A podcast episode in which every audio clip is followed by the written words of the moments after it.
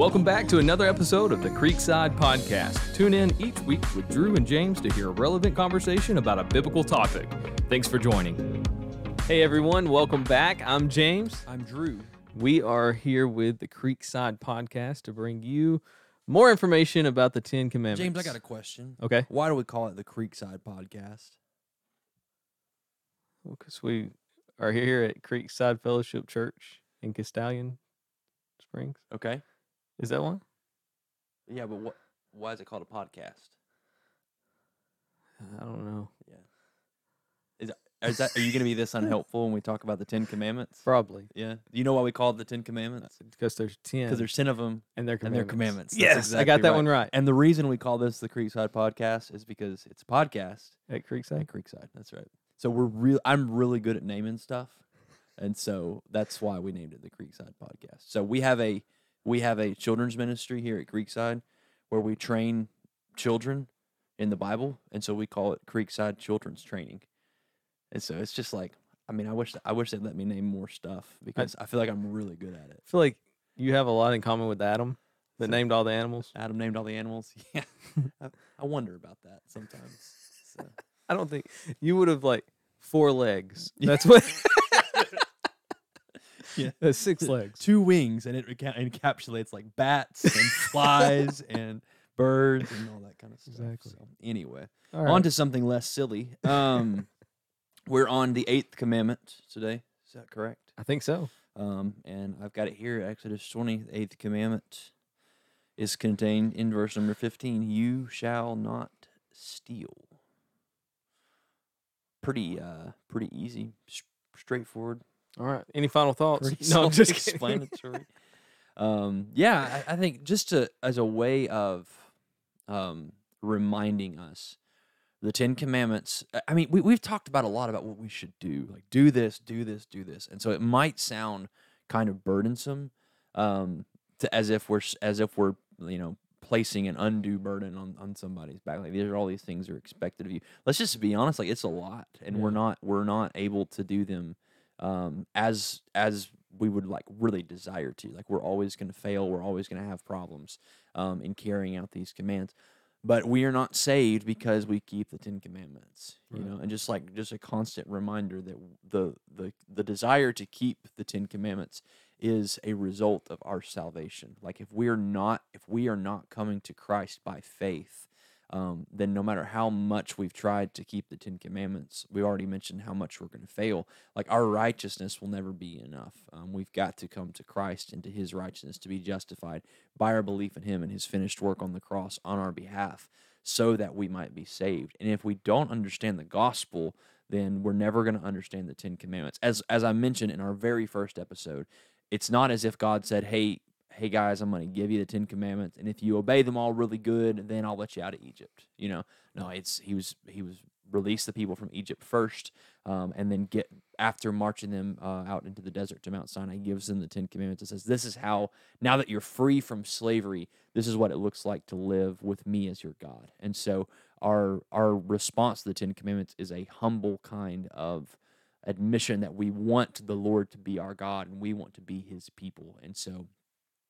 We desire to live in such a way that pleases Him, not so that we merit salvation, but because salvation's already been given to us in Jesus Christ. And again, if you miss that, the Ten Commandments do become a burden to you. That they are a part of the law, and the law, not properly understood, only places a burden of guilt upon the believer or upon the unbeliever. You know, it does not encourage us or comfort us in our Christian life. But for the believer, it becomes an instrument of sanctification. You know, that what they call the third use of the law, that it's a way in which we are more and more made into the image of God and more made into the image of Christ. So with that being said, this prohibition against stealing, again, pretty self-explanatory in a lot of senses. Like somebody else has property and it's not yours and you don't get to take it. My grandfather was like a really hard about this. He would always he had stuff that he would leave all around his house. And he had like really cool stuff that he would leave all around his house. And so me and my older brother, anytime we were there, we would always want to just like touch it. And we just like touch his stuff. Like he had all these really cool like knives. When he retired, he would like whittle like these little chickens, like out of sticks. And he would take them to like fairs and stuff, and he would win like prizes for selling at craft shows and stuff. But we would take his chickens that he had whittled and moved, and we'd touch his knives and stuff. And he'd always say, "If it's not yours, then don't touch it." Yeah. You know, and that was always his. That was always the thing. And so he would smack our hands if we would touch stuff that wasn't ours, and he would always try to, you know, make this. And that wasn't like a really religious thing. It was just like, "Hey, quit touching my stuff, kids." Right. You know. And so I kind of get more like that every day. I feel like I become more and more of an old man. It's like, stop moving my things. But when we think about that, it makes a lot of sense. If there's something that doesn't belong to you, then you shouldn't touch it. You shouldn't take it. You shouldn't claim it as your own. So what does God forbid in the Eighth Commandments? Question 110 of the Heidelberg Catechism. Elaborate on this a little bit. It says, not only such theft and robbery as are punished by the magistrate, but God views as theft also all wicked tricks and devices, whereby we seek to draw to ourselves our neighbor's goods, whether by force with show of right, such as unjust weights, measures, wares, coins, usury, or any means forbidden of God, so moreover all covetousness and all useless waste of his gifts. So notice here, the first thing he says is the magistrate, that is the government, also regularly prohibits theft, regularly prohibits thievery and stealing things. Like that's a common thing for there to be, you know, you don't just get to walk into Lowe's and just take whatever you want. You don't just get to walk into, well, you used to not be able to. Now, like, there's some places where that's like, oh, yeah, I guess as long as it's not to a certain amount of money, you can do that. Right. But, like, that's not the way it's supposed to be. You know, I come over to your house. Like, I'm in your house. Right. I might look at the stuff on your bookshelves, but I don't have the right to take it to myself. If I do, you have every right to call the cops and say, hey, he took stuff that was mine, and, you know, make that restored. You know, I don't have a right to my neighbor's lawnmower, even though his lawnmower might be nicer than mine. Private property is something that, you know, the Bible teaches intrinsically. Now, my neighbor might say, hey, the key's in it, use it whenever you want, and that's his freedom to do that. But when we think about that, we're not just saying, you know, hey, everything's God's, and so because everything's God's, like, everything's also, I can kind of use whatever I want. Like, that's not the idea there. And the magistrate recognizes that. And the magistrate does not have to be, which is the state, it doesn't have to be a Christian state to understand that thievery is wrong, theft is wrong. Again, this points back to that idea that all people know in their heart of hearts that there's a difference between right and wrong. Yeah. We have an understanding of human rights, to use that terminology, that must come from God. If it doesn't come from God, like, there's no other like empirical evidence why we should have rights as human beings, right, unless we're made in the image of God. And part of being made in the image of God is not just the prohibition against murder, not just the prohibition against adultery, but the prohibition against stealing other people's stuff. And so keeping that in mind, we notice that theft and robbery are punished by the magistrate. That's a good thing. Like, we should say Christians should be pro-punishment for stealing stuff, because that's what that's rooted in the Ten Commandments. Like, that's an ethical implication for us. But I think the commentary here on the commandment goes further than that.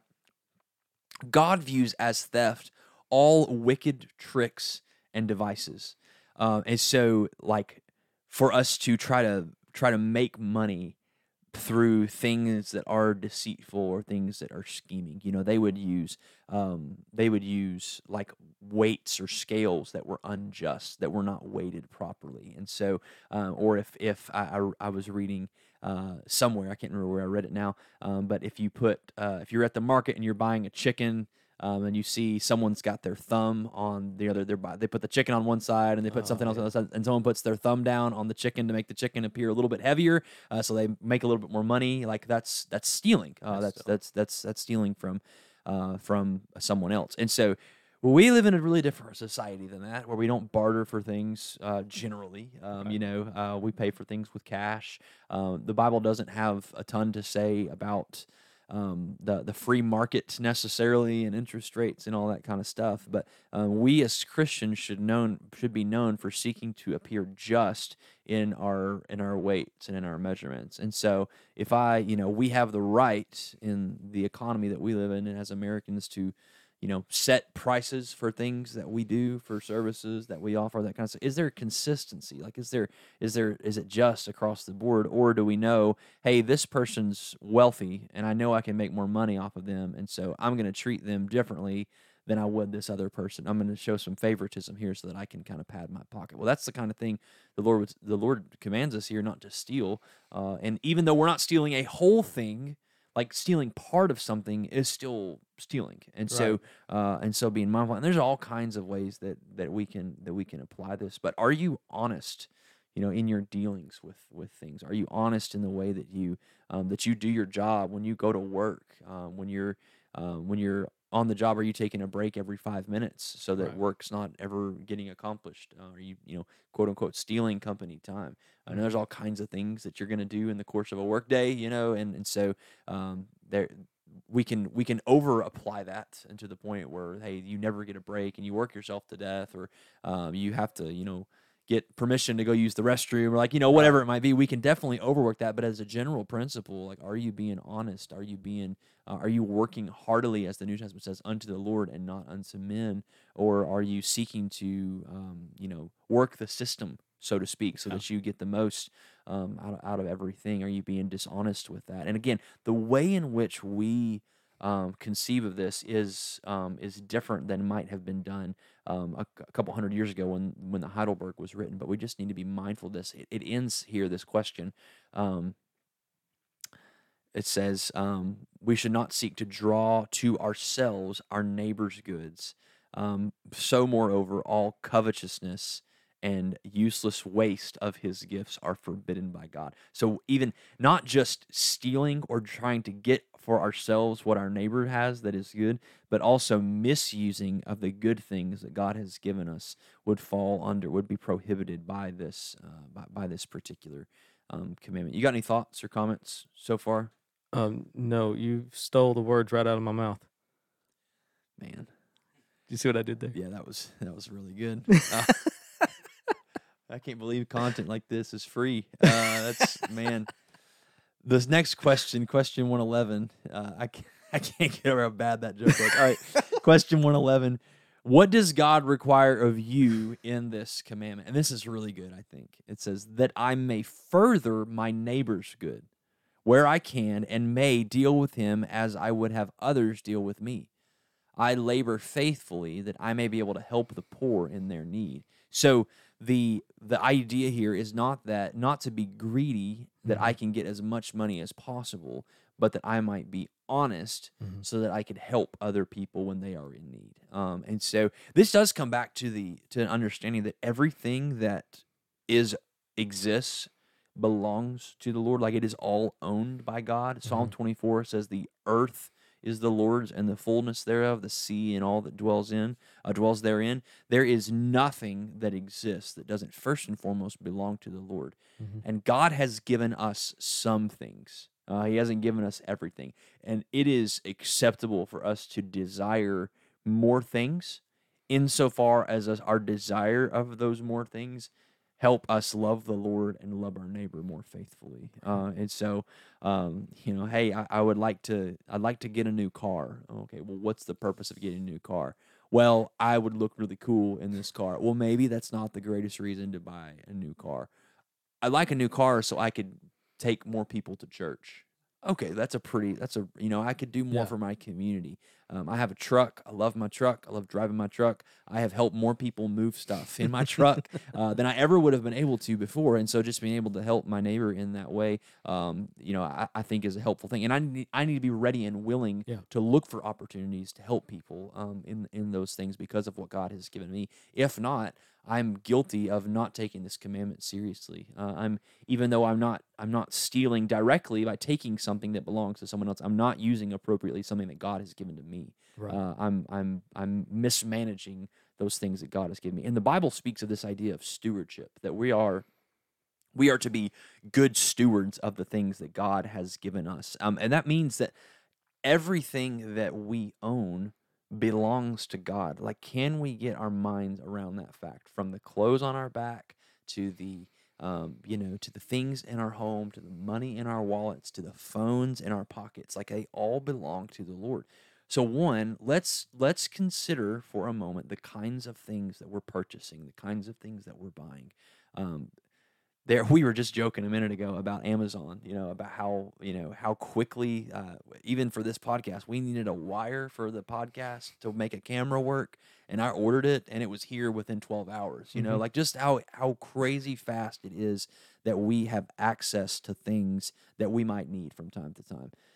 There's no shortage of things that we might want to spend our money on, and there's no shortage of dumb ways to spend our money. Like there's so many things that we can spend money on that are just not good uses of the things that God has given to us. And so the stewardship falls underneath this category. Am I desiring this thing so that I might love or serve God more faithfully? Am I desiring this thing so I might provide or serve my family more fully? Am I desiring these things for my neighbor's good as well? Yeah. If I'm going to, if I'm going to go buy a new lawnmower, might it also benefit my neighbor that I go do this? You know, that I can use it to cut his yard if he's out of town or whatever it might be. Again, using just kind of a practical example there. They might be a major expense, but I shouldn't just think about myself whenever I'm making my purchases or expenditures. You got thoughts on that? Yeah, so I think we've talked about in other episodes rushing to the exceptions, right? Well, what if you're poor and you need just some food and so you can't afford it, you steal it? I think that where you're going with this takes care of that as well. When you are wealthy or if you have extra food or if you have money you would like to donate, given to the less fortunate allows them to not feel like they need to steal. Right.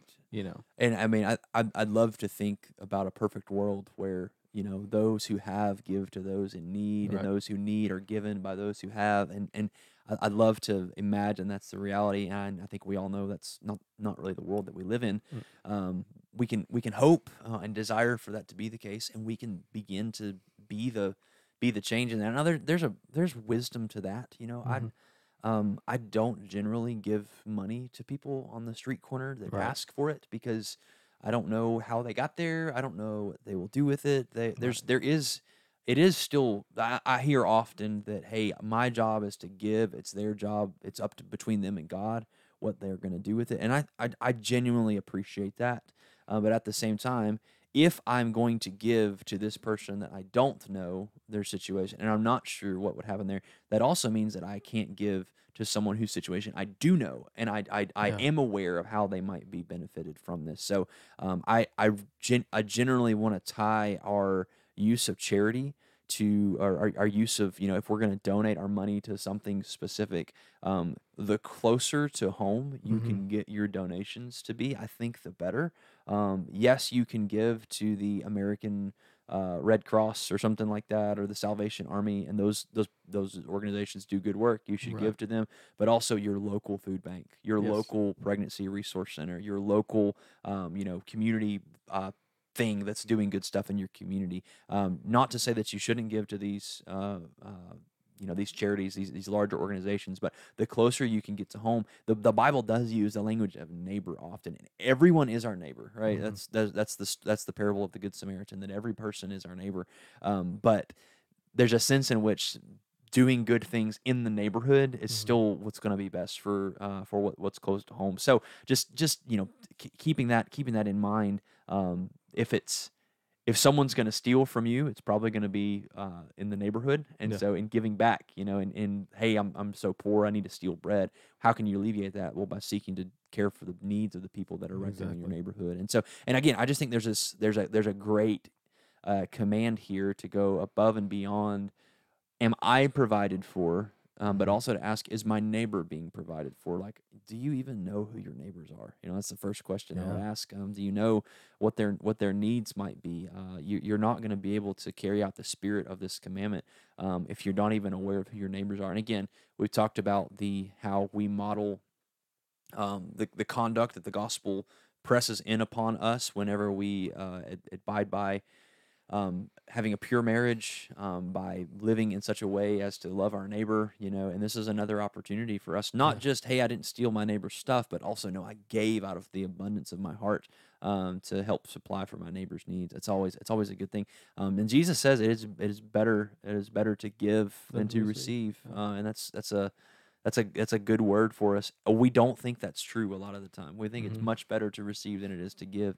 But I think we can all, if we're honest with ourselves, at the end of the day, there's far more joy received whenever we are quick to give of ourselves and of our stuff rather than to hold it with close fingers. And I just, a selfish Christian is a tragic oxymoron. Yeah. If we're saying, hey, my stuff is too important for me, you might mess it up if I give it to you or if I let you borrow it. Like, well, man, that's pretty low view of your neighbor. That's not a super helpful view there. So I don't know if that brings up any further questions or comments. I think the idea of do not steal, it goes so much further than, oh, I didn't take anything, Yeah. And I think you've touched on a lot of that. So, no, I appreciate you bringing all that out. I think, again, we kind of skim the surface sometimes with these. And, in fact, at the beginning of the podcast, we joked, any final thoughts, because it seems so blatant. But there's so many ways that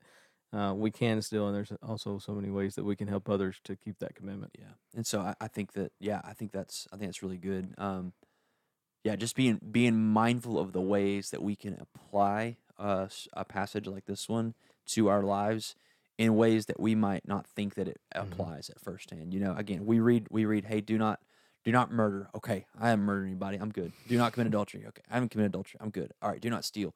There was that one thing one time, but generally I really haven't stolen anything important. Right. I took some extra Chick-fil-A sauce from Chick-fil-A, but like that wasn't really stealing. They kind of give that stuff out. But seriously, and if you're gonna say I took the extra Chick-fil-A sauce, so I give it to my neighbor, I was like, okay, they'll give it to you. Just ask for it. But thinking about those things, just going beyond just that surface level. And when we hit that surface level, okay, I haven't stolen anything, I'm good. What are we trying to do? We're trying to justify ourselves rather than say, okay, I already know I've broken this commandment. How have I broken it, and how might I go above and beyond to keep from breaking it in the future? Like how might I seek to embody the spirit of the commandment and not just the spirit of the law, not just the letter of the law? And we will be better off if we'll do that. And I think subtly we don't think that's true. Mm-hmm. We think I'll be better off if I, if I keep extra back for myself, but that's just not the case. Mm-hmm. If we're clear and if we read the scripture, Jesus says the exact opposite. So, are we going to believe our own intuition, or are we going to believe what Christ has told us in the scripture? And we know the right answer. It's just a matter of applying that to our lives. We talked about in the earlier episodes that scientists or someone has figured out that if you rest every 7 days, one day a week, then you actually perform better. And so, it was like, that's in the scripture, and then there was another statistic that you brought out, but also I read a lot of financial books and stuff, and listen to a lot of financial podcasts and stuff. That's kind of the stuff I enjoy.